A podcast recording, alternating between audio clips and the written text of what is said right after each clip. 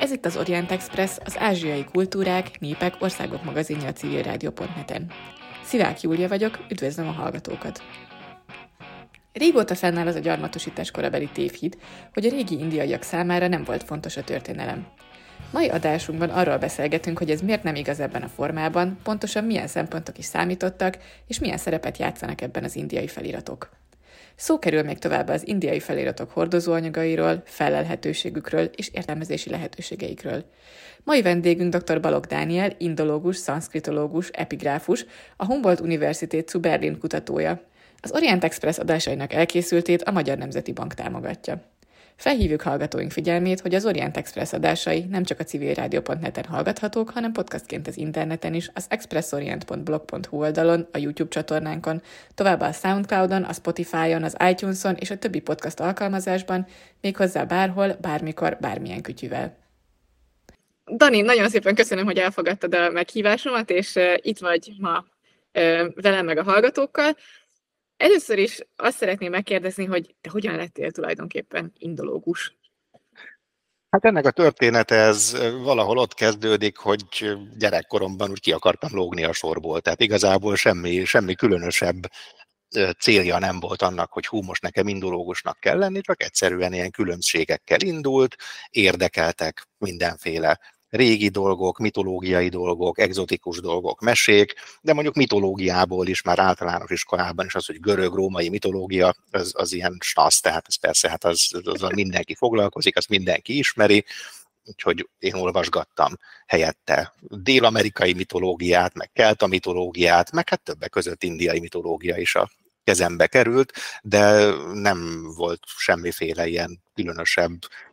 választás vagy preferencia, hogy hú, most akkor nekem, a, nekem az indiaival kell foglalkozni. A, az indiai felé a, a löketet talán leginkább az adta meg, hogy volt egy gimnáziumi osztálytársam, aki ö, eléggé komolyan becsatlakozott egy Indiából eredő modern vallási közösségbe, és elvitt a összejöveteleikre, ahol hát maga a dolognak a vallásos része az úgy nem igazán jött be nekem hosszabb távon, viszont szanszkrit nyelven ö, olvastak fel, meg énekeltek dolgokat, és azt mondtam, hogy hú, ezt a nyelvet nekem meg kell tanulnom, ez, ez, ez nekem kell, ez a, ez a szanszkrit nyelv, és ekkoriban alakult az a gimnázium vége felé, én eredetileg pszichológia szakra mentem egyetemre, Budapesten az eltére, és jártam negyediket gimnazista koromban pszichológia felvételi előkészítőre pszichológia szakra, ott többek között pszichológiából kellett felvételizni, tehát nem, nem gimnáziumban megtanulható anyagokból, hanem volt egy szakirodalom lista, amit be kellett vágni a felvételére, és lehetett ilyen előkészítő órákra járni, amik segítettek ennek, a, ennek az elsajátításában. És ott a pszichológia előkészítőre, ahogy mentem a egyetemi folyosókon, ott találkoztam azzal a hirdetéssel, hogy indul az indiai követségnek a kulturális ismeretterjesztő sorozata, ez, ez pont, pont akkor kezdődött, talán a leges-legelső még nem voltam ott, de a, de a másodikon már igen, azt hiszem 1993-ban lehetett ez, és azóta is erre, a, erre az előadás sorozatra visszajárok, eleinte állandó hallgatóként, később rendszeres előadóként, de minden esetre elmentem erre az előadás sorozatra, ott továbbra is tetszett, amikkel találkoztam, és megtudtam, hogy létezik egy ilyen, hogy indológia szak az eltén. És ráadásul ez úgy működik ez az indológia szak, hogy nem lehet csak úgy elmenni indológusnak, akkoriban nem, nem lehetett indológiára jelentkezni, hanem bent kellett lenni egy másik szakon, egy úgynevezett A szakon már az eltén, és akkor emellé föl lehetett venni úgynevezett B szak formájában az indológiát. Úgyhogy abban az évben, amikor, amikor elkezdtem pszichológus hallgatóként járni az egyetemre, akkor nem indult, minden második évben indult indológia, de a következő évtől ott voltam a padban, és hát ahogy mondani szokták, a többi már történelem. És mindig egyértelmű volt számodra, hogy inkább a szanszkrittel szeretnél foglalkozni? Ha jól tudom, akkor ezért volt egy ilyen hindis kitérőd is hindis kitérőm, hindis kitérőm azért volt, igen, volt, volt egy hindis kitérőm, hát ez egyrészt, egyrészt azért, mert ahogy mondod, Indiában, de volt lehetőségem ösztöndíjjal kimenni Indiába egy évre, és, és ez egy hindiül tanulós ösztöndíj volt, de, de ez soha nem arról szólt számomra, hogy, hogy én nekem nagyon fontos az, amit ott tanítanak, hanem az, hogy ott lehessek Indiában, és ott élhessek egy éven keresztül, és hát pláne a ahogyan ténylegesen alakult, tehát ez egy borzasztóan gyenge színvonalú iskola volt, ahova járni kellett. Ráadásul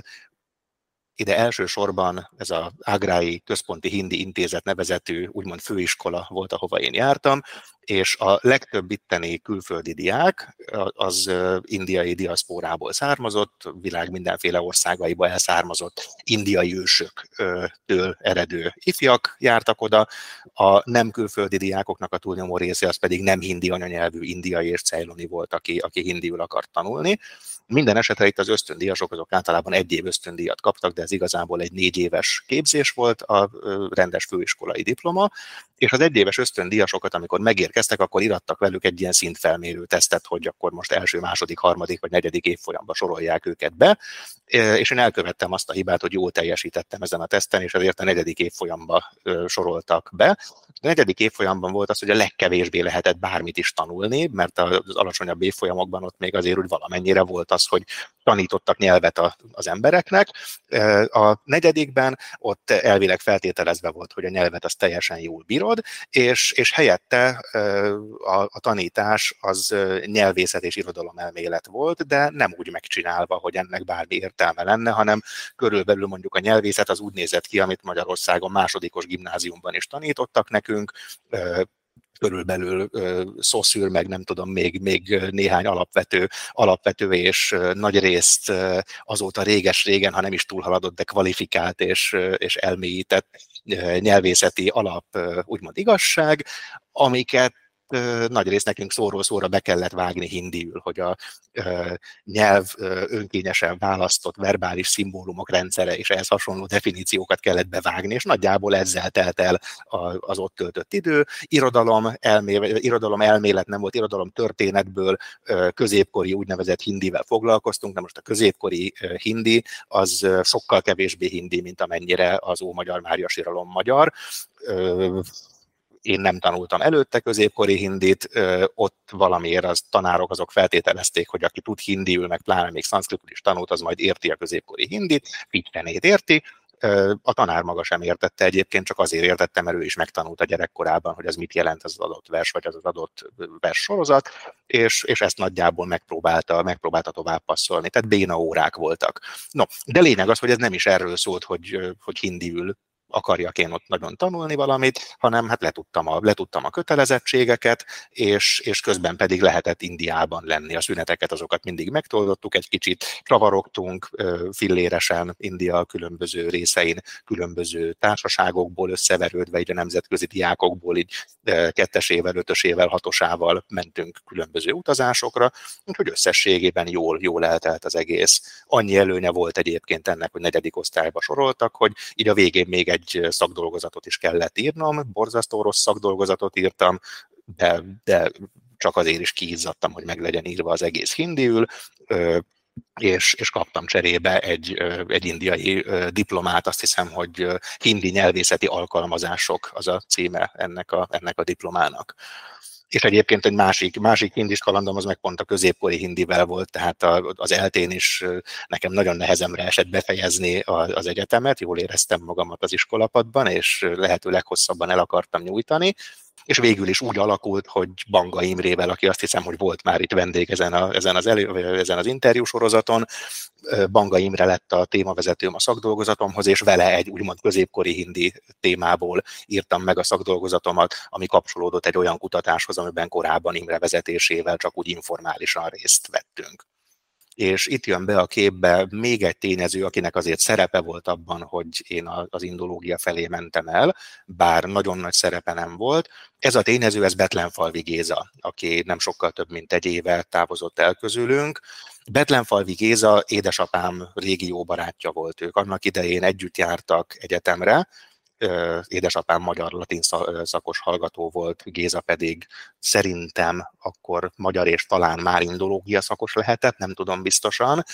és 1957. október 23-án együtt gyertyát gyújtottak a forradalom emlékére, majd utána együtt ültek börtönben, és együtt rúgták ki őket Magyarország összes egyeteméről.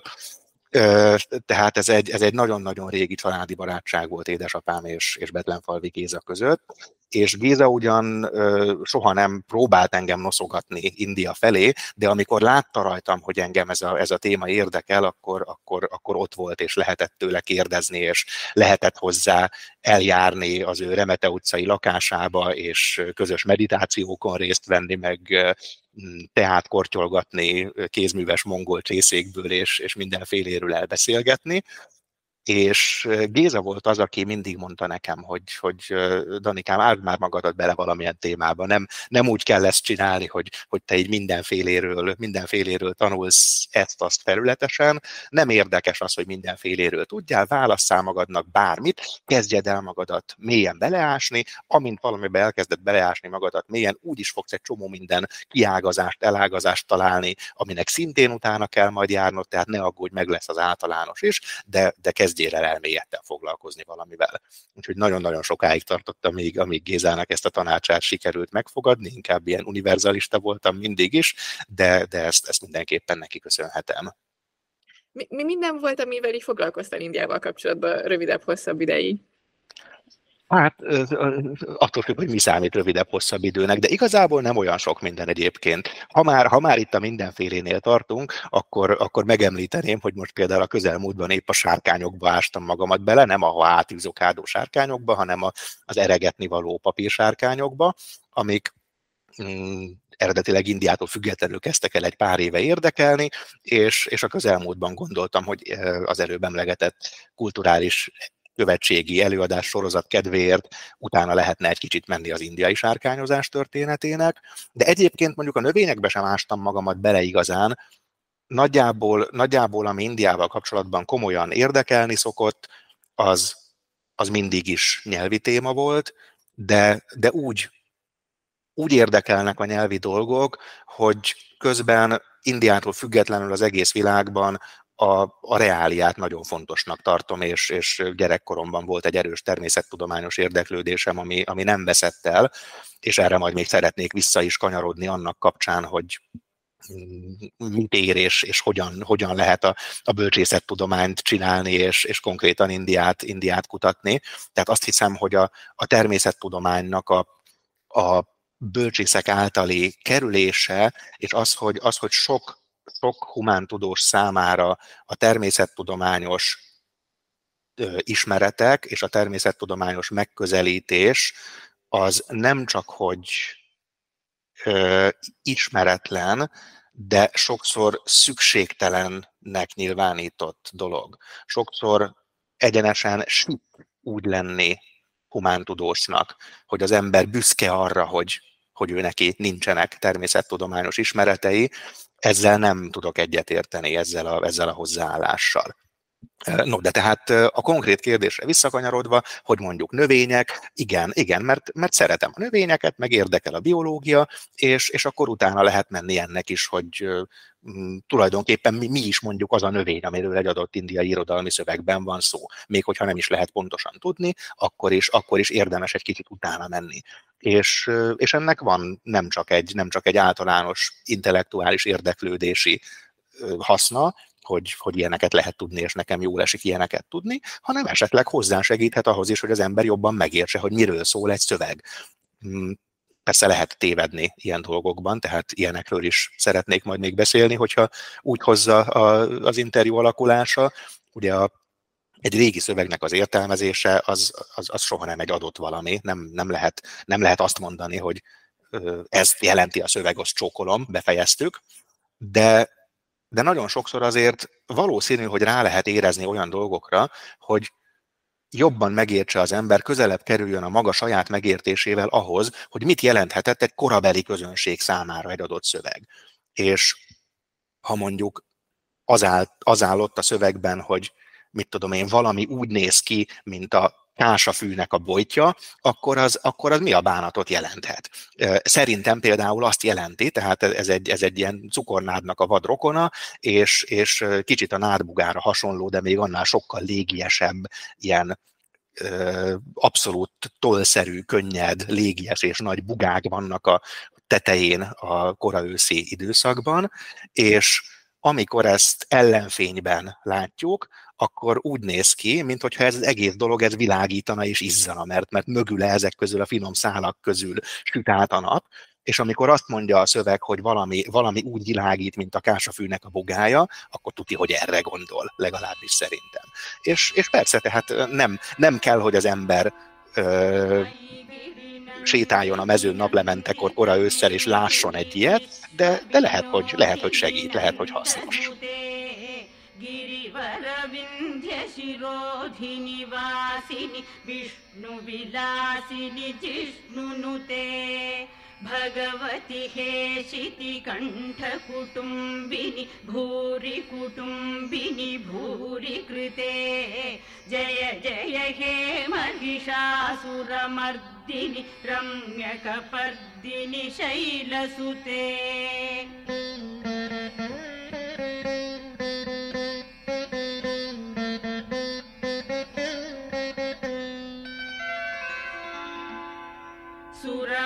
सुरवरवर्षिणि दुर्धरधर्षिणि दुर्मुखमर्षिणि हर्षरते।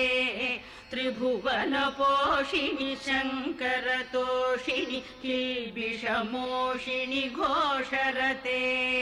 धनुजनिरोषिणि धितिसुतरोषिणि दुर्मदशोषिणि सिन्धुसुते।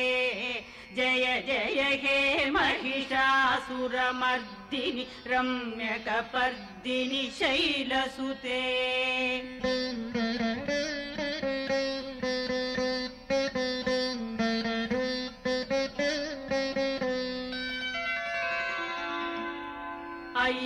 कदम्बमदम्बकदम्बवनप्रियवासिनिहासरदे शिखरि शिरोमणितुङ्गहिमालय शृङ्गनिजालय मध्यगते मधु मधुरे भञ्जिनि कैटभभञ्जिनि रासरते। जय जय हे Ez itt továbbra is az Orient Express a civilrádió.net-en. Balog Dániellel beszélgetünk a szanszkrit feliratokról. Ö, azt szeretném megkérdezni, hogy te mivel foglalkozol pontosan mostanában? Én mostanában feliratokkal foglalkozom, és, és ez miért érdekes. Felirat az, az ebben a ebben a szövegkörnyezetben azt jelenti, hogy olyan szöveg, amit felvéstek valamilyen tartozó, valamilyen tartós hordozóra, például kőre, de Indiában nagyon sokszor réz táblákra, amikre majd még esetleg visszatérek külön is. Amikor, amikor Indiában leírnak egy szöveget egyébként, tehát amikor nem feliratot készítenek, hanem levelet írnak, vagy verset írnak, vagy eposzt írnak, akkor ennek a, a hordozó anyagai azok, azok múlandó anyagok. A elmúlt pár száz évben leginkább papír, előtte pedig egyrészt egy bizonyos pálmafajtának a speciális módon kikészített levelei, illetve ahol az éghajlat olyan, hogy nyírfakéreg, valamint különféle szövetformák szintén megfelelő módon kezelve. Na most ezek a, ezek a szerves eredetű anyagok, ezek az indiai tipikus éghajlaton, meg az indiai tipikus rovarkártevők és gombák és egyebek jelenlétében, hogyha gondosan vigyáznak rájuk, és egy jó, megfelelő klímájú, nedvességtől és patkányoktól védett könyvtárban tárolják őket, és pár évente előveszik és átkenegetik citromfűolajjal, akkor esetleg két-háromszáz évig eltartanak de, de annál tovább nem nagyon. Két-háromszáz évnél tovább egy indiai kézirat, az nagyjából akkor marad meg, hogyha eltemetik egy sivatagi barlangban, meg, meg még, néhány, még néhány egyéb sajátos helyzetben, mondjuk Nepálban, a magas hegyekben például tovább, tovább meg tudnak maradni, de egyébként nem jellemző.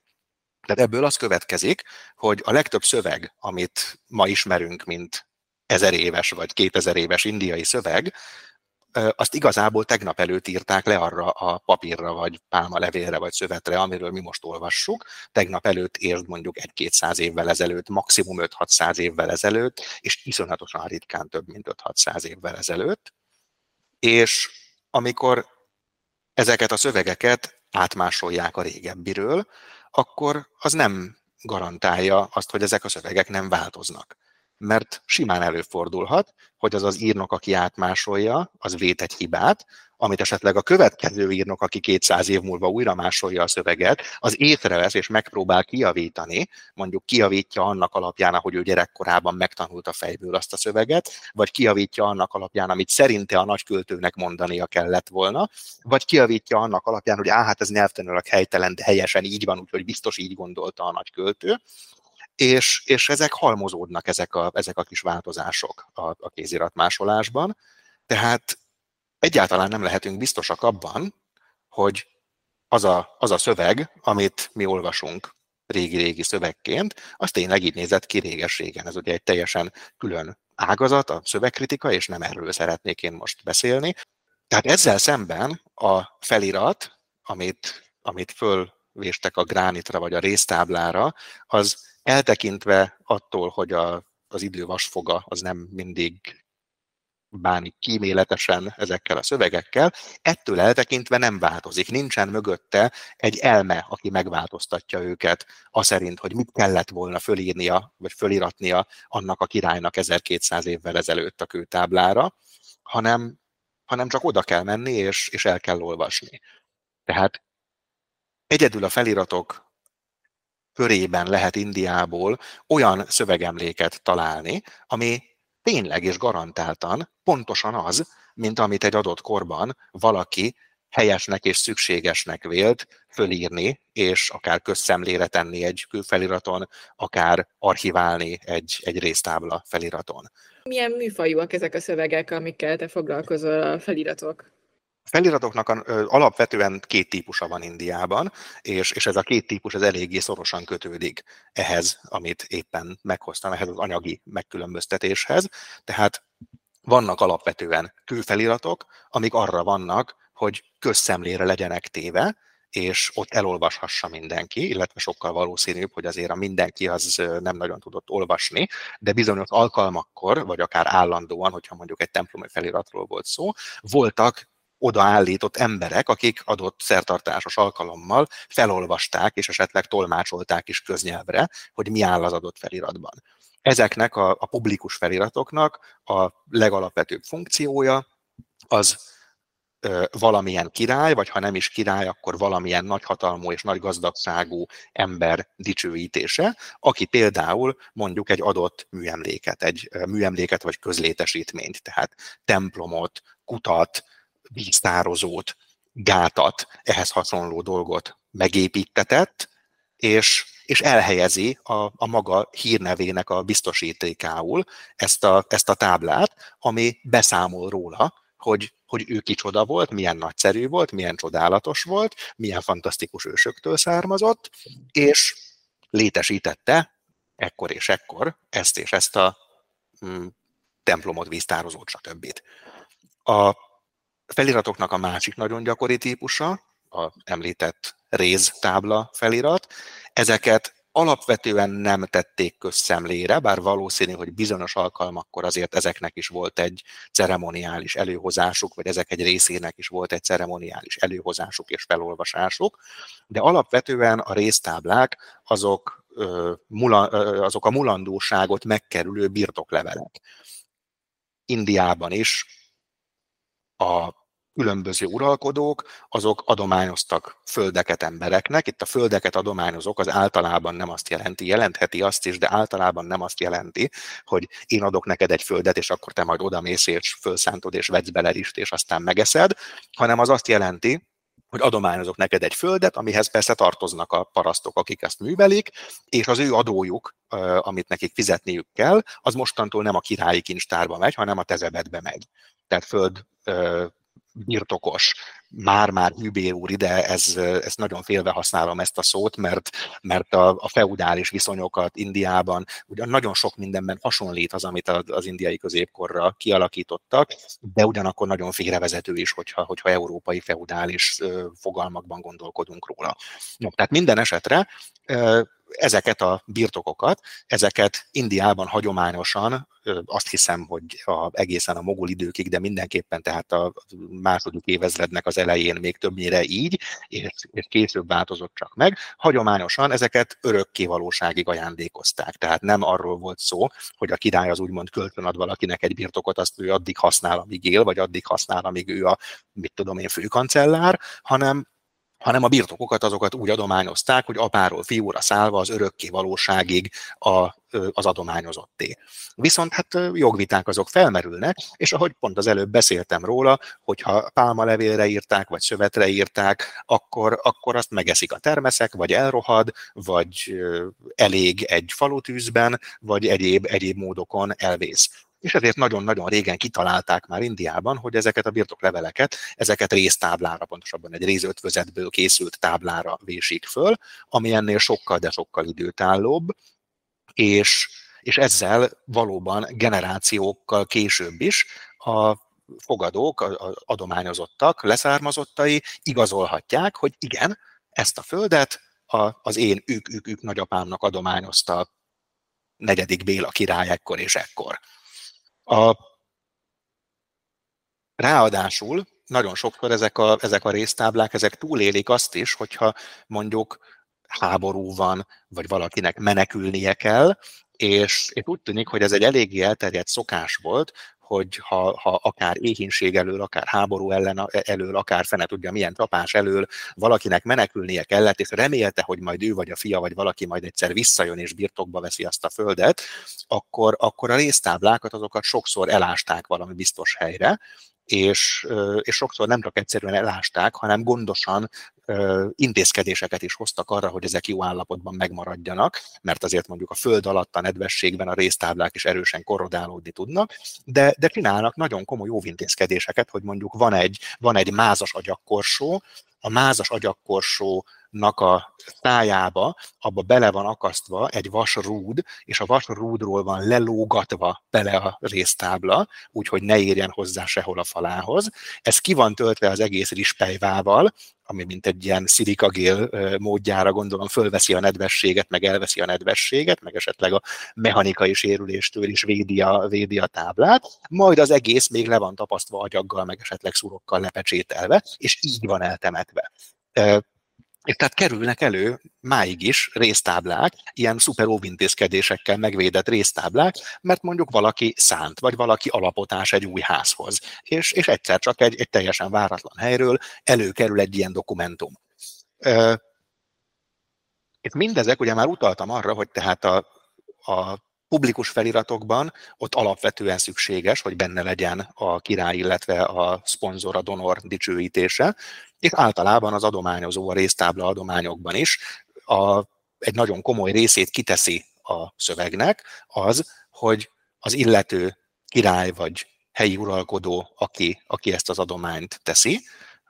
az ő dicsőítése, az ő őseinek a dicsőítése, és még inkább nagyon gyakran dátumok szerepelnek ezeken a, ezeken a táblákon. Ugye Indiáról van ez az általános nézet, hogy Indiának nincsen történelme, és az indiaiakat a kronológiai történelem az soha nem is érdekelte. Ez persze így röviden megint csak nem, nem szó szerint igaz, de azért van benne igazság, nem egy nagyon rossz közelítése a, a valóságnak. Viszont a feliratokban és különösen a résztáblákban azokban nagyon sokszor találunk, tehát egyrészt a királyi utódlásnak a sorrendjére vonatkozó konkrét adatokat, és másrészt pedig konkrét dátumokat ilyen vagy olyan időszámítási rendszerben. Tehát nem véletlenül mondták, ezt szerintem Dinés Csanta Szirkár volt, aki nagyjából az indiai feliratkutatásnak a 20. század második felében a, a legnagyobb embere volt, hogy amit, amit most tudunk az indiai történelemről, nem tudom, hogy pontosan mit mondott mondjuk az 500 évnél régebbi, vagy 1000 évnél régebbi indiai történelemről, annak a 99%-át a feliratoknak köszönhetjük. Ez persze akkor igaz, itt most megint kvalifikálnom kell Szirkárnak a kijelentését, hogyha történelem alatt az ilyenfajta konkrét tényeket érti, mint például évszámok és, és uralkodó nevek és, és uralkodói utódlás, mert hogyha ennél, ennél elvontabb dolgokat ért alatta, amik azért manapság a legtöbb történelemtudóst jobban érdeklik, akkor, akkor messze nem csak a feliratokra tudunk hagyatkozni, és a feliratokra sem így tudunk hagyatkozni. De a feliratokra is nagyon jól tudunk hagyatkozni egyéb szempontokból, tehát hogyha nem csak a kronológiát és az uralkodókat szeretném kiolvasni belőle, az a maps and chaps, ahogy az angol mondja, bár az nem a, nem a kronológia és az uralkodók, hanem, a, hanem az uralkodók és a, és a geográfia mondjuk, de tehát mindenféle egyebet is ki lehet olvasni belőle, lehet, lehet mindenféle politikatörténeti, gazdaságtörténeti, társadalomtörténeti dolgokat kihüvelyezni a sorok között olvasva a feliratokból, végig, végig szem előtt tartva, hogy a a feliratokat, azokat nem azért írták, hogy nekünk elmondják, hogy ki volt akkor a király, vagy hogy, vagy hogy mennyi adót szedett valamilyen területről, vagy hogy milyen vallási irányzathoz tartozó ö, rituális szakembereket preferált és adományozott nekik földet, hanem, hanem ezt a maga saját céljaiból készítette, aminek volt egyfelől a konkrét gazdasági, társadalmi funkciója, mondjuk egy adománynak a rögzítése, és másfelől volt ez az általánosabb funkciója, a a királynak a, a királynak a népszerűsítése és az ő imázsának a fejlesztése, és ezzel együtt a a király által megadományozott és az egész adományozási procedúrába bevont emberek imázsának is az erősítése, illetve az ő helyretevésük. Ugye az, hogy egy király ad egy ajándékot valakinek, az nem csak azt mutatja meg, hogy A a király, hanem azt is, hogy B az meg egy alatvaló, aki olyan pozícióban van, hogy ő elfogad valamit a királytól, és, és ezért, ezért hálás és büszke rá, hogy, hogy az adott király fogadta el, és nem mondjuk a szomszédország királyától, aki esetleg szintén valamennyire igényt tart ugyanarra a területre. Tehát, tehát ezek, a, ezek a szövegek, ezek mint egy szituálják a politikai térben az ő, az ő szereplőiket, és az utóbbi években, vagy az utóbbi évtizedekben nagyon sokszor ilyesmikre kíváncsiak azok, akik, akik ezekkel a fajta forrásokkal foglalkoznak. És akkor ehhez kapcsolódva mindjárt meg is említeném, hogy én az elmúlt most már lassan négy és fél évben a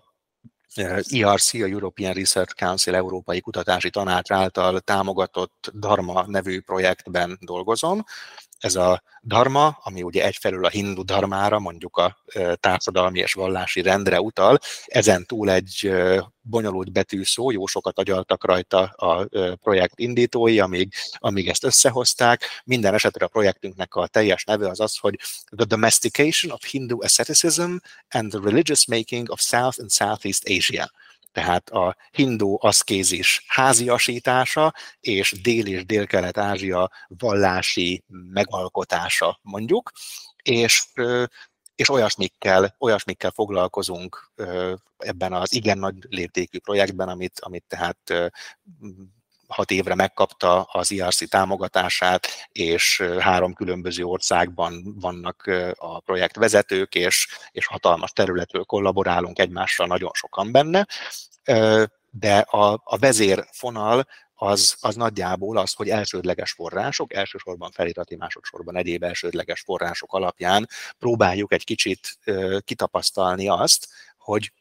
hogyan alakult át a, a most kora középkornak nevezett időszakban a, a, a régi meglévő indiai társadalmi rend és a régi indiai vallási gondolkodás azzá, amit, amit később egy jobban ismert indiai társadalmi rendként most mi ismerünk, és amit most mi hinduizmusként ismerünk. És és ide mindjárt egy kis természettudományos dolgot megint szeretnék behozni annyiban, hogy az ember vagy nem is csak természettudományos, csak mondjuk tudományfilozófiai dolgot. Tehát az ember nagyon sokszor szeretné azt gondolni, hogy ahogyan ő él, és amit ő csinál, amit ő olvas, amilyen költészetet szeret, amilyen vallási szertartásokat végez, amilyen istenekhez imádkozik, azt ugyanúgy csinálta az ő apja, nagyapja, és így tovább a idők kezdetéig nagyjából. És ez Indiára talán különösen jellemző, bár ez megint egy olyan durva általánosítás, ami persze így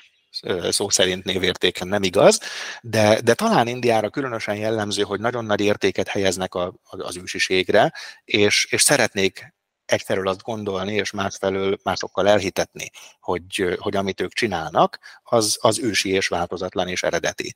Én, én úgy gondolom, hogy nem attól lesz valami értékes, hogy ősi, és teljesen normális az, hogy hiába mondjuk, mit tudom én, szeretem én is Tamási Áron regényeit, meg édesapám is szereti Tamási Áron regényeit, ettől nem kell, hogy ugyanazt jelentse a számunkra, és hogyha vallásos lennék, akkor se feltétlenül kéne, hogy ugyanazt jelentse számomra a vallásosság, vagy egy, vagy egy adott, adott vallási tanmese, vagy egy adott vallásos szöveg, mint az édesapám számára jelentett, és, és azt pedig egy kicsit abszurdum hinni, hogy az ükükük apám számára is muszáj volt, hogy ugyanazt jelentse, mint, mint amit számomra jelent. Ez, ez, ha az ember belegondol, akkor, akkor nagyjából kizárt. És amikor mi ezekhez a forrásokhoz visszanyúlunk, akkor, akkor egy kicsit abban, abban segítünk az embereknek, hogy perspektívába helyezzék, és, és megtanulják felfogni, megismerni azt, hogy az, amit ők jónak, helyesnek tartanak, az, amit ők szépnek tartanak, az, amit ők követendő gyakorlatnak tartanak, az nem feltétlenül volt változatlan a évszázadok és évezredek távlatában. És amit viszont én, mint humán kutató nem nagyon tudok elérni, bár valahogy el kéne érni, az az, hogy az az ember, akinek ezt mondjuk, az ezt ne egy támadásnak vegye. Ez nem, a, nem az elértéktelenítése annak, amit ő hisz vagy gondol, vagy szépnek tart, hanem, hanem talán inkább pont, hogy az elmélyítése és megszépítése. Tehát ezt, ezt kéne elérnünk, hogy amikor, amikor valamiről feketében-fehérben gondolkodom, akkor az, az nagyon hasznos mert segít a mindennapokkal együtt élnem, és mm, segít. abban, hogy ne kelljen mondjuk teológiát végeznem, vagy filozófiát végeznem, vagy, vagy irodalomszakot végeznem ahhoz, hogy gondolataim lehessenek a vallásról, vagy, a, vagy az irodalomról, vagy a bölcseletről, de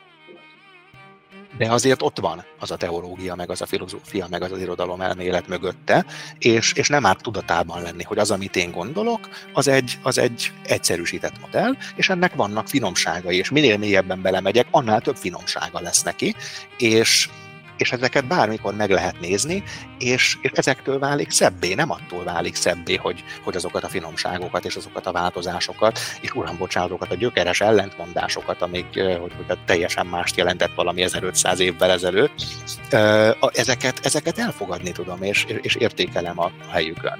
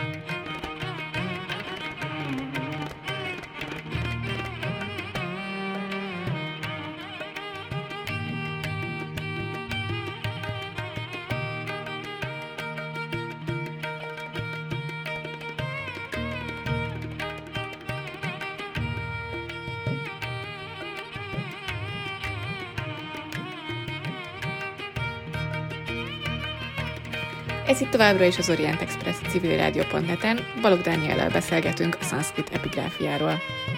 Engem még az érdekelne nagyon, hogy ami konkrétan a te szövegeidet illeti, hogy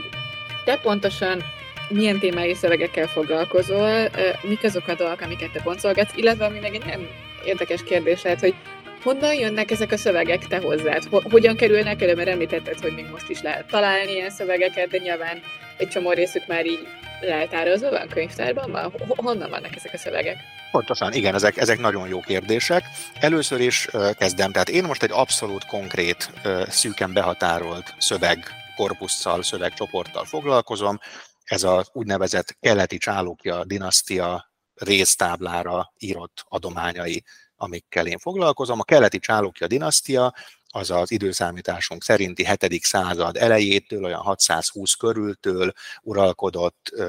attól függ, mit tekintünk a dinasztia végéig, de mondjuk a 11. századig nagyjából, azon a területen, ami nagyjából a mai Andhra Pradésnek felel meg a Telangana és Andhra Pradesh szétosztása utáni Andhra Pradeshnek, tehát a, ez a Godavari folyó és a Krishna folyó delta vidéke, valamint a Dekkánnak keletre eső része, valamint a India keleti partjának ez a szakasza, a Godavari és a Krishna folyó torkolata táján található szakasza. De általában a term, tehát legelső sorban a termékeny folyóvölgyek és folyódelták az, ami, az, ami itt számít természetesen. Tehát ezen a területen uralkodott ez a, ez a királyi ház eléggé hosszú időn keresztül, és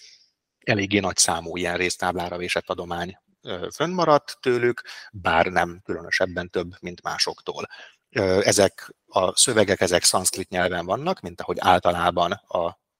adományozó résztábla szövegek azok szanszkritul vannak. Néha tartalmaznak, főleg a későbbi időkben helyi nyelvű részleteket, ez főleg a messzi délen tamilföldön jellemző, ott akár a tamil szakasza a szövegnek az hosszabb is lehet egy résztáblának, mint a szanszkrit szakasza, de alapvetően a, az administratív szakasz az szanszkritul szokott lenni, és a királynak, mondjuk nem, a, a tamil adományoknál ott az adminisztratív szakasz az tamilul szokott lenni, a királynak a dicsőítése az szinte mindig szanszkritul szokott lenni, illetve tamil vidéken előfordul, hogy tamilul is, meg szanszkritul is van benne dicsőítő szöveg. A az én tábláimban ez alapvetően egy telugu anyanyelvű vidék, és mondjuk telugu helynevek, néha helynevek viszonylata előfordul telugul, tehát hogy mondjuk azt, hogy mit tudom én, a birtok határa a folyó partján levő nagy tamarinduszfa, ez mondjuk esetleg telugul van beleírva, és néha-néha esetleg egy ilyen két-három sornyi ö, záradék még telugul hozzá van téve a végére. Én nem értek telugul, meg ezt a, ezt a nagyon korai telugut, ezt tökéletesen senki nem érti, de minden esetre tehát én a szövegek szanszkrit részével foglalkozom. Honnan jönnek ezek a szövegek? Igen, a túlnyomó részüket már megtalálták, tehát azok a, azok a szövegek, amikkel, amikkel én az elmúlt években foglalkoztam, azoknak mondjuk a 95%-a az megtalálható nyomtatásban a megfelelő szakfolyóiratok és szakkönyveknek a különböző oldalain, de, és ezt mindig fontos megjegyezni, azok is, amiket 50 éve vagy 150 éve elolvastak már és publikáltak, azokat is mindig érdemes újra elővenni és, és megnézni. A, nagyon sokszor, főleg a ez egy kicsit hosszú, mert hogy, mert hogy megint kvalifikálni lenne érdemes mindent. Lényegében a 19. század vége felé kezdődött az a hullám, hogy a régi indiai írásokat, amik ö, ö, látszólag köszönő viszonyban sincsenek a mai indiai írásokkal, azokat egyáltalán el, el tudjuk olvasni. Az indiaiak sem tudták elolvasni őket, amíg, amíg a 19. században ezeket nem sikerült megfejteni. És a 19. század végén volt néhány elképesztő tudós mint például John Faithful Fleet, vagy később Lorenz Franz Kilhorn, akik hihetetlen alapossággal, hihetetlen pontossággal és megbízhatósággal dolgoztak azon, hogy feliratokat, többek között például az én résztábla felirataimat elolvassák, és ezeket a lehető legpontosabb átírásban kiadják, és a lehető legjobban értelmezve lefordítsák. Később, a 20. században ez a fajta érdeklődés, ez, ez hanyatlott, meg talán a megfelelő iskolázottság is hiányzott Indiából, tehát az előbb emlegetett Dinesh Chandra Szirkáron kívül a 20. század második felében nem nagyon voltak olyan indiai epigráfusok, feliratokkal foglalkozó emberek, akik alapos és megbízható, hiteles munkát tudtak volna végezni, borzasztó slendrián szövegkiadásokkal lehet találkozni, és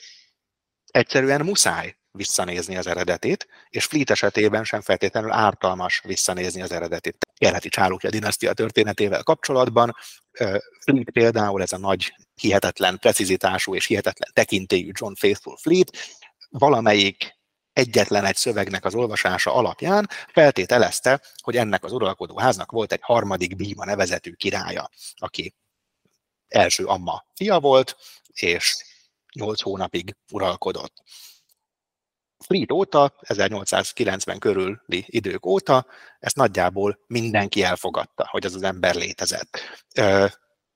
Még nem tudom tökéletesen bizonyítani, de meg vagyok győződve, és szerintem eléggé meggyőző bizonyítékaim vannak arra, hogy ez az ember soha nem létezett,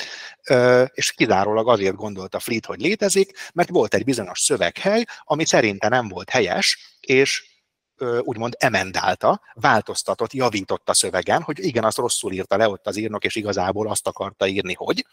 És ha ezt a Fleet általi emendációt elfogadjuk, akkor az azt fogja jelenteni, hogy volt ez az első Amma fia, Bíma nevezetű király. Csak az a baj, hogy a szöveg tökéletesen értelmes akkor is, hogyha nem emendáljuk, és akkor viszont nem létezett ez az ember, hanem egy másik bímáról szól az illető szöveg, aki a valamiféle unokatestvére volt ennek, a, ennek az ammának, és mivel semmiféle már bizonyíték nem létezik arra, hogy ez a, ez a harmadik Bíma nevezeti uralkodó létezett volna, annak ellenére, hogy egy indiai tudós megtalálta egy, talált egy harmadik Bíma által kiadott résztábla adományt is, meg egy másik résztábla adományt, ami szintén utal harmadik Bímára. Na ezeket most nekem sikerült lefényképeznem, vannak jó minőségű szöveges, vannak jó minőségű vizuális forrásaim, amik alapján meg lehet nézni, hogy akkor ez tényleg mit mond, és, és ha nem is tökéletesen bizonyítani, mert ugye a bizonyíték hiánya az nem a hiány bizonyítéka, de azt meg tudom mutatni, hogy semmiféle okunk nincsen arra, hogy azt higgyük, hogy az az ember létezett volna. Tehát miért létezett volna ennyi erővel, azt is feltételezhetjük, hogy létezett egy negyedik Béla nevű király ebben a dinasztiában. Tehát az a lényeg, hogy jó dolog visszanulni az eredeti szövegekhez, és amit én most elsősorban csinálok, az, az lényegében egy ilyen túlspilázott titkári munka, visszanyúlok a, a eredeti szövegekhez, ez nagyon gyakran annak köszönhető, hogy a, eleve, amikor a szövegkiadás készült, akkor egy úgynevezett tintás lenyomatot készítettek a eredeti feliratokról, táblákról, és ezek, ezek nagyon pontosan reprodukálják, hogy az ott hogy néz ki. Tehát nem csak az van meg, hogy valaki hogyan írta át modern indiai írásra, vagy latinbetűs tudományos átírásra feliratnak a tartalmát, hanem tényleg nagyon jól meg lehet nézni, hogy mi van fölkarcolva a résztáblára, vagy fölvésve a kőre. Illetve megpróbálok én is visszamenni Indiába, és a múzeumokban őrzött résztáblákat elővetetni ezeknek a ö, különböző kerberoszaival, akik őrzik, és lefényképezni jó minőségű digitális fotókat készíteni róluk. Tehát megnézni, hogy pontosan mi van ott, és ezekből digitális szövegkiadásokat készíteni. A digitális szövegkiadás az többek között abban különbözik a nyomtatott kiadástól, nem csak abban, hogy nagyon könnyen lehívható az internetről, hanem abban is, hogy egy csomó értéktöbletet lehet elhelyezni benne, bele lehet tenni egy csomó olyan információt, amit egy nyomtatott kiadásban borzasztó nehéz lenne megcsinálni, vagy borzasztóan elterelni a figyelmet arról, hogy mi van ott a szövegen. Digitális kiadásban oda bele lehet tenni, hogy na ezt a betűt, ezt nem biztos, hogy így kéne olvasni, hanem lehet, hogy amúgy, de az is lehet, hogy amúgy. De ezt a nyomtatott kiadásban egy hosszú lábjegyzetben leírhatnám, de a digitális kiadásban vannak nagyon egyszerű, szabványosított módszerek arra, hogy ezt jelezni tudjam, és aztán már csak azokat a módszereket kell kidolgozni, hogy ezt hogyan jelenítsem meg a felhasználó számára, de ez meg egy apróság, amit bármikor meg lehet változtatni. Tehát lényeg az, hogyha megvannak a, megvannak a rigorózus konvenciók alapján elkészített digitális szövegkiadások, akkor azok rengeteg információt tudnak tartalmazni, nem csak arról, hogy hogy értelmezem a szöveget, meg hogy olvasom a szöveget, hanem hogyha becsületes és alapos vagyok, akkor arról is, hogy milyen problémák vannak azzal, hogy én hogyan olvasom a szöveget, és hogyan értelmezem a szöveget. Tehát ilyen kiadások készítésén dolgozom, és a kiadások készítésén sem mellett pedig azért valamennyire próbálok én is úgymond olyan, olyan igazi tudósi munkát csinálni, bár az az igazság, hogy ez a feliratokkal pöszölés, ez nekem jobban bejön, én, én ezt élvezem, hogy, hogy elolvasni valamit, amit vagy, vagy ezer éve nem olvasott el senki, vagy lehet, hogy ezer éve ezer év után valaki elolvasott száz éve, de én megnézem, hogy jól olvasta el. Számomra ez okozza tehát a legnagyobb élvezetet, de azért közben próbálok én is általános történelmi dolgokra odafigyelni közben, és mondjuk az elmúlt egy-másfél évben leginkább arra mentem rá, hogy hogyan reprezentálják a különböző szereplőket ezek a, ezek a felirati szövegek. Ez pont az, amiről már az elején is utaltam, csak akkor nem kötöttem konkrétan ahhoz, ami, ami most az én érdeklődési területem, hogy tehát egy szöveg az nem csak dokumentál, hogy X király adott Y papnak egy Z földet, hanem egyben vetíti is a kívánatos képet, egy, egy társadalmi ideált arról, hogy milyen a király, a valóságban. Persze nyilván nem olyan, vagy abszolút nem teljesen olyan, de milyen szeretnénk, hogy legyen a király, milyennek várjuk el, hogy legyen a király, milyennek várjuk el, hogy legyen az alattvaló, mik azok a tulajdonságok, amit egy, egy miniszterben, egy hadvezérben, egy udvari főpapban, akár kicsodában értékelni és kidomborítani akarunk, mik azok a tulajdonságok, amit egy királyban, mik azok a tulajdonságok, amiket a most éppen uralkodó király apjában kidomborítani szeretnénk. Ezek, ezek nagyon érdekes dolgok, és köszönhetően annak, hogy most már rendelkezésre áll egy egyre növekvő digitális szövegkorpusz, viszonylag könnyen lehet ezeket úgy kutatni, hogy az ember konkrétan ott marad a szövegeknél, és nem csak, nem csak annak alapján ír, hogy hát igen, én egy nagy tudós vagyok, elolvastam már több száz vagy több ezer feliratot ebből és ebből a korból, és ennek alapján nyugodtan állíthatom, hogy a királyok marha harciasak voltak ekkoriban. Hanem meg tudom nézni, hogy igen, de utána fogtam magamat, és eltöltöttem három hónapot azzal, hogy mondjuk 87 feliratban kódolom a tartalmat, tartalmat, és meg tudom mondani, hogy igen, és a királyok azok mondjuk a ne, nekik szánt szövegleírásnak akkora részében vannak harciasnak reprezentálva, viszont ekkora részében meg mondjuk igazságosnak, és emekkora részében pedig jótékonynak, és amakkora részében pedig szexuálisan vonzónak vannak reprezentálva. És, és ezzel szerintem nagyon jól lehet, lehet közelíteni ahhoz, hogy, hogy akkor milyen is volt az a világ, amiben egyfelől éltek, és másfelől, amit maguk köré felépítettek, azok azok a, azok a narratívák, amikből a, a nem fizikai világukat, hanem a, hanem a humán és, és értelmi, szellemi világukat megpróbálták fölépíteni. Tehát ilyen, ilyen dolgokkal foglalkozom mostanában. Egy kérdés eszembe jutott menet közben, amikor mesélted, hogy próbálsz te is hozzáférni ezekhez a szövegekhez, és különböző cerberusokkal kerülsz összetűzésbe. Mennyire könnyű hozzáférni ezekhez a szövegekhez Indiában, múzeumokban, könyvtárakban? Borzasztóan változó. Talán, talán egyre nehezebb, tehát ugye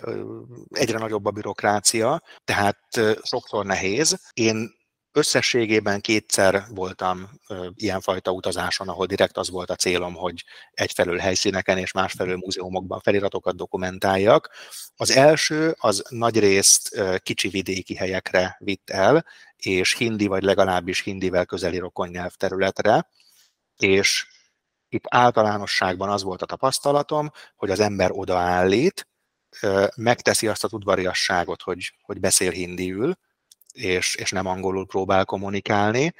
és, és az emberek segítőkészek, örülnek neki, büszkék rá, hogy idejött, a, idejött az európai tudós, és tanúsít egy kis alázatot a mi kultúránk iránt, és, és érdekli, és mindent megtesznek, hogy, hogy ezt segítsék és lehetővé tegyék. Kivéve, mondjuk ezen az úton Delhiben és Bombéban volt nehezebb elérni, hogy tudjak valamit csinálni. A kicsi vidéki helyeken ott, ott alapvetően ment. Ezen a legutóbbi utamon, amikor, amikor idén voltam keleti csálókja résztáblák után járva, itt már a vidéki helyeken is nehezebben ment a dolog, és a, és a nagy központi helyeken pedig, pedig még nehezebben, és igazából itt tegyük hozzá, hogy ez nem hindi nyelvterületen volt, bár általában aki nem jól tudott angolul, az hindiül tudott, tehát valamilyen módon tudtam közvetlenül kommunikálni a helybeliekkel, és nem kellett mondjuk egy tolmácsot alkalmazni, de de akkor is tehát itt sokkal nehezebb volt a, a bürokratikus falakat áttörni, és szinte csak akkor működött, hogyha van egy helybeli kontakt, aki szerencsére így egy nagy projektben, ahol, ahol van sok szenior tudós, akik már hasonlókat csináltak korábban, ez így, ez így adott, hogy beajánlanak engem XY-hoz, aki beajánl engem Z-hez, és, és csak így működött a dolog, hogy ha odaállítok a múzeumba, akkor, akkor nagyjából esélytelen, hogyha ott kész lennék eltölteni esetleg egy-két hetet egy adott városban, és várni arra, hogy engedélyt kapjak a múzeumban a raktárhoz való hozzáféréshez, akkor lehet, hogy működne, de hogyha nekem összesen van három hetem Indiában, és az alatt szeretnék hat város hét múzeumában helyenként egy-egy napot vagy fél-fél napot töltve dokumentálni mindent, akkor ez, akkor ez csak akkor működik, hogyha, hogyha van, egy, van egy ottani ember, aki, aki ezt lehetővé teszi nekem. Az, az első és falusi felirat dokumentáló helyen megpróbáltam elmenni egy olyan Istenháta mögötti kicsi faluba, ahol egy valamelyik külfeliratot megtalálták. Azt tudni lehetett, hogy már nincsen ott, de körül akartam nézni, esetleg megtalálni, hogy van-e valami műemlék maradvány, amihez kapcsolódott eredetileg, illetve nagyon sokszor azt csinálják az indiai falvakban, hogy amikor szántás közben vagy ásás közben találnak valami régi szobortöredéket, akkor ezeket itt kigyűjtik, és akkor elviszik a templomba, vagy elviszik a szentfák tövébe, és akkor ott úgy kirakják, és valamennyire tisztelik őket. Tehát ezeket érdemes mindig megnézni, mert segítenek rámutatni arra, hogy ha nincs is már semmilyen álló és észrevehető műemlék, akkor is milyen típusú és milyen korhoz köthető művészet alapján milyen korhoz köthető műemlékek állhattak ott a helyen. Na minden esetre, tehát sétálgattunk itt ezen a, ebben a kicsike faluban a, a folyóparton, és hát ahogy Indiában szokás, egy nagy gyerekhad, ilyen, ilyen 6-tól 12 éves fiúk, azok, azok oda, oda verődtek körém, és, és jöttek, hogy akkor mi, mi van, és, és mit akarsz csinálni, és hát elmagyaráztam nekik, hogy, hogy régi feliratokkal foglalkozom, meg hogy ezt keresem, meg hogy igen, és akkor a leírás szerint, mit tudom én, 1920-ban egy mit, nagy tamarintfa volt akárhol, akármi, hát ezzel nem nagyon tudtak segíteni, de azt viszont elmondták, hogy igen, igen, és itt van, hogy kicsit tovább megyünk a folyó mentén, akkor ott van egy, van egy nagyon régi felirat fölcsillant a szemem, és kérdeztem, hogy oda, és akkor mondták, hogy ez a nagyon régi felirat, ez angolul van, és azt mondja, hogy tilos horgászni. És akkor úgy látták, látták rajtam a gyerekek, hogy ugye elszomorodtam egy kicsit a, a, a felcsillanás után, úgyhogy akkor biztatólag hozzátették, hogy de ugyanez rajta van hindiül is. Nagyon köszönjük Balog Dánielnek, hogy elfogadta meghívásunkat, köszönjük a hallgatóknak a figyelmet és a Magyar Nemzeti Banknak a támogatást. Önök az Orient Express-t, a civilradio.net ázsiai magazinját hallották, a műsort Szivák Júlia vezette. Felhívjuk figyelmüket, hogy az Orient Express adásai nem csak a civilradio.net-en hallgathatók, hanem podcastként az interneten is. A címünk expressorient.blog.hu, de ott vagyunk a YouTube-on, a Soundcloud-on, az iTunes-on, a Spotify-on és a többi podcast alkalmazásban is, Facebookon pedig a Pázmány Péter Katolikus Egyetem Modern Kelet-Ázsia kutatócsoportjának oldalán lehet megtalálni az adásokat és készítőiket. A viszont hallásra tartsanak velünk a jövő héten is!